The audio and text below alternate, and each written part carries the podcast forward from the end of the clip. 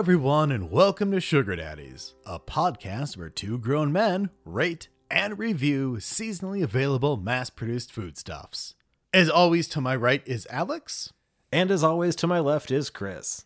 So we've found ourselves in the depths of a Minnesota winter. Ah, that we have, Chris. Most of the holiday lights have come down, the trees are bare, the snow has melted just enough to see our dead and desecrated lawns. Yep.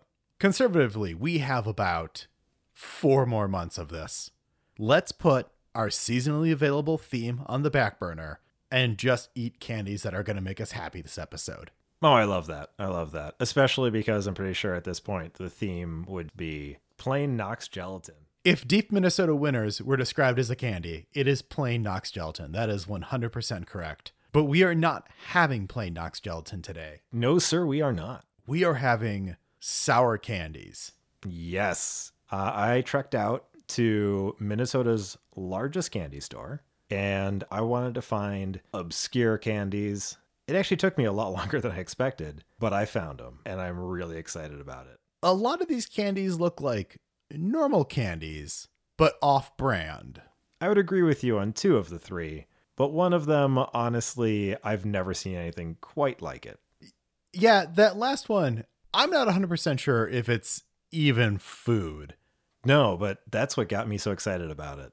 Moving on from the fear of you having pica, let's talk about our first candy. Yeah, so this is one that I think most people would recognize as Pop Rocks, except these aren't Pop Rocks. They are sour power. Yeah, specifically, they are sour popping candy, four flavor mix. I'm sorry, it doesn't ever specify the flavors in uh, writing, and it comes in a pack just like Pop Rocks, so there's no way to really separate them out. It's just a mix of flavors already. More upsetting than the ambiguous use of flavors, there's what appears to be a cat on the front of this package in what can only be described as extreme emotional distress. Covering, actually, really covering the package. This maybe should have been the first thing we talk about. It's uh, fireworks just everywhere, just shooting off all over the place. Do you think it's the fireworks that are terrorizing the cat? Probably cats hate fireworks. Yeah. Well, Lex, I think it's time to stop beating around the dead horse and see how these knockoff pop rocks taste. Let's do it. Sweet, googly moogly, those are revolting. Disagree. Let's get our bearings on what we can agree with. They are incredibly sour. True. I was not able to taste any of the fruit flavors. I thought there was. I thought there was a decent amount of fruit ish flavors. I couldn't identify them, but it was fruit y. If there was any other flavors in there, the sour flavor overpowered everything else. Yeah, but I kind of love that about sour stuff. Well, and see, what I love about sour stuff is when the sourness enhances the flavor and plays alongside the flavor, I mean, that's nice, but like notes in a chord. okay. I like a judicial use of sourness. This is sour for the purposes of being sour. Okay, I can appreciate that sentiment. Oh, we should also point out these are just pop rocks.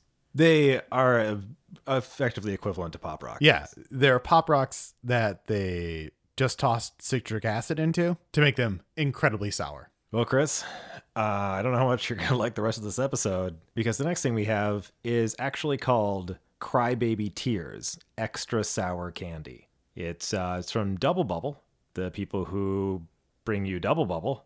So, the most prominent thing about this package is the picture of a child who has clearly suffered some sort of terrible loss and is openly weeping. He's a crybaby.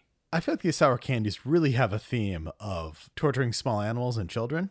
It's very disconcerting. Fair enough. One piece of innovative marketing on this package uh, that I do appreciate is that they take a page out of Cereal Box's playbook Oh yeah. and put interesting facts on the back. Oh neat. Like what?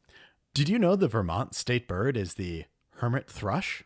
I did not know that. The last thing I want to point out about these facts is they are not incorrectly labeled as fun facts. Oh, thank God. They are simply labeled as facts. So there's a, lot on this packaging. Does it ever actually say what's inside? If you turn the box over and read the incredibly small print, you can find the flavors, Apparently, state facts are more important than the actual content of the box. Clearly. But we have lemon, cherry, grape, orange, and watermelon. Your pretty standard flavors. Sure. And these are peanut free. Okay. I wasn't exactly expecting this, but now that we've taken them out of the box, honestly, they look a lot like pills. Yeah, this looks like medication. I feel like your grandmother could easily confuse these.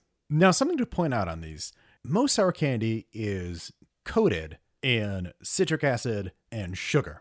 These don't have that. No, I think they're actually going to be sour through and through, which I'm really pumped about because most of the time I love the beginning part of the sour candies, and I'm kind of disappointed that it's just sweet in the middle. I'm thinking they're going to be sort of sour, but not overpoweringly sour. I don't know, Chris.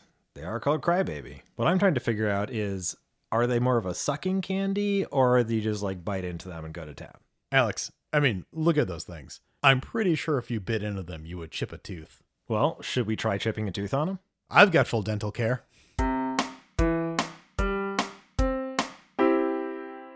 Well, they did it. I think they finally did it.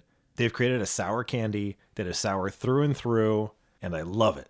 They're fine. Well, this is just the episode of disagreements, ain't it? It is. So, something we hadn't realized until we had shoveled at least 10 of these things into our mouths is that they're shaped like little tears for crybabies, Yeah.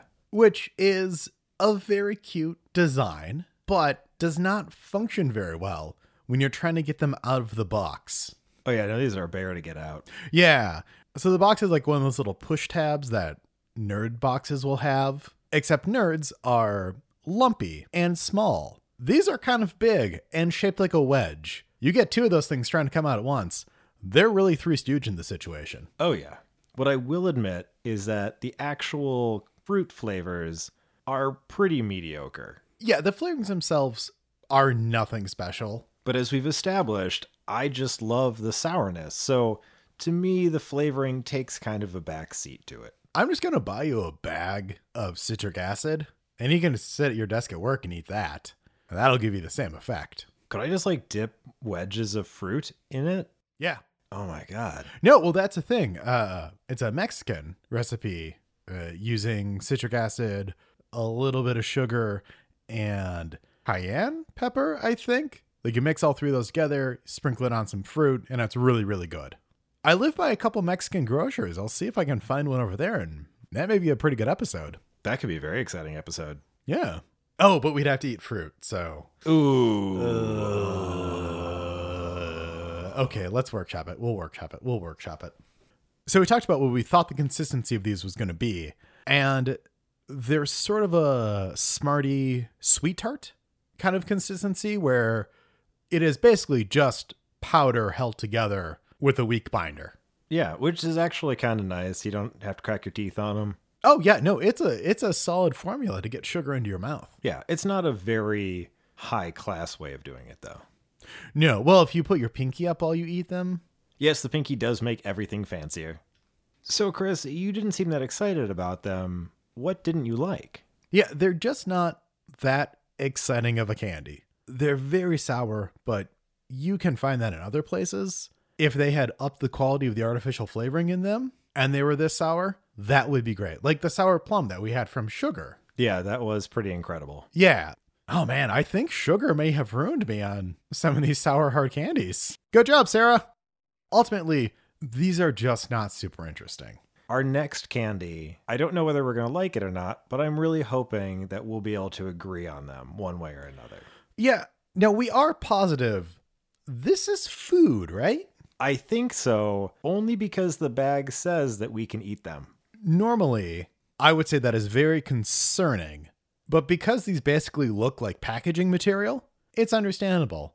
So, this mystery sugared packaging material that we have is Gerrit's Sour Satellite Wafers, filled with sour powder. Chris, you have said how sad you are that there are tortured cats and children on the front of all the other packages tonight. But this one, oh, this one has a giant smiling sun. This is the happiest package that we've had tonight.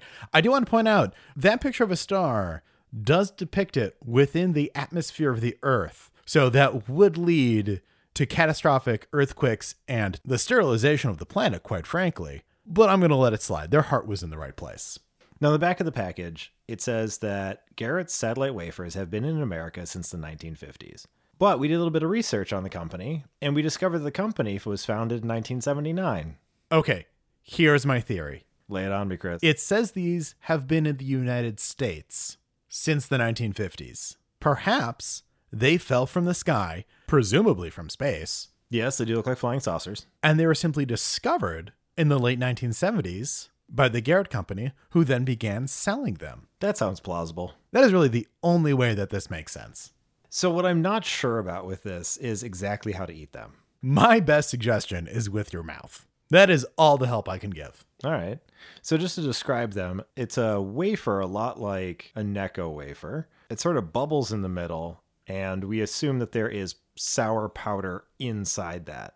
So I'm afraid if I take a bite into the wafer, it's going to fall apart on me like a taco shell, and then the powder's just going to fall everywhere. But if I tried to stick the whole thing in my mouth, I'd probably choke and die. So I don't know how to tackle this.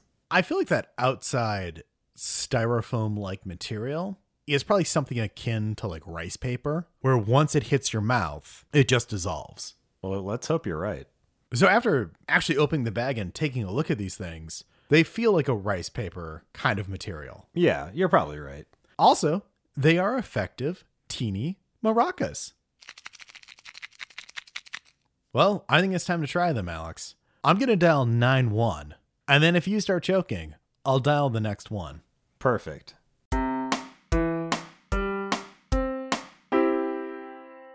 So that was nothing like what I expected. No, that was chewier than expected. So the outside coating does not dissolve the way that you would expect it to. Nor does it crunch the way you might expect it to. No, it's very gummy and just kind of sits in your mouth. Yeah, it's kind of flavorless. Anyone who has been to church will understand this. The outside pod has the mouthfeel and taste of a communion wafer.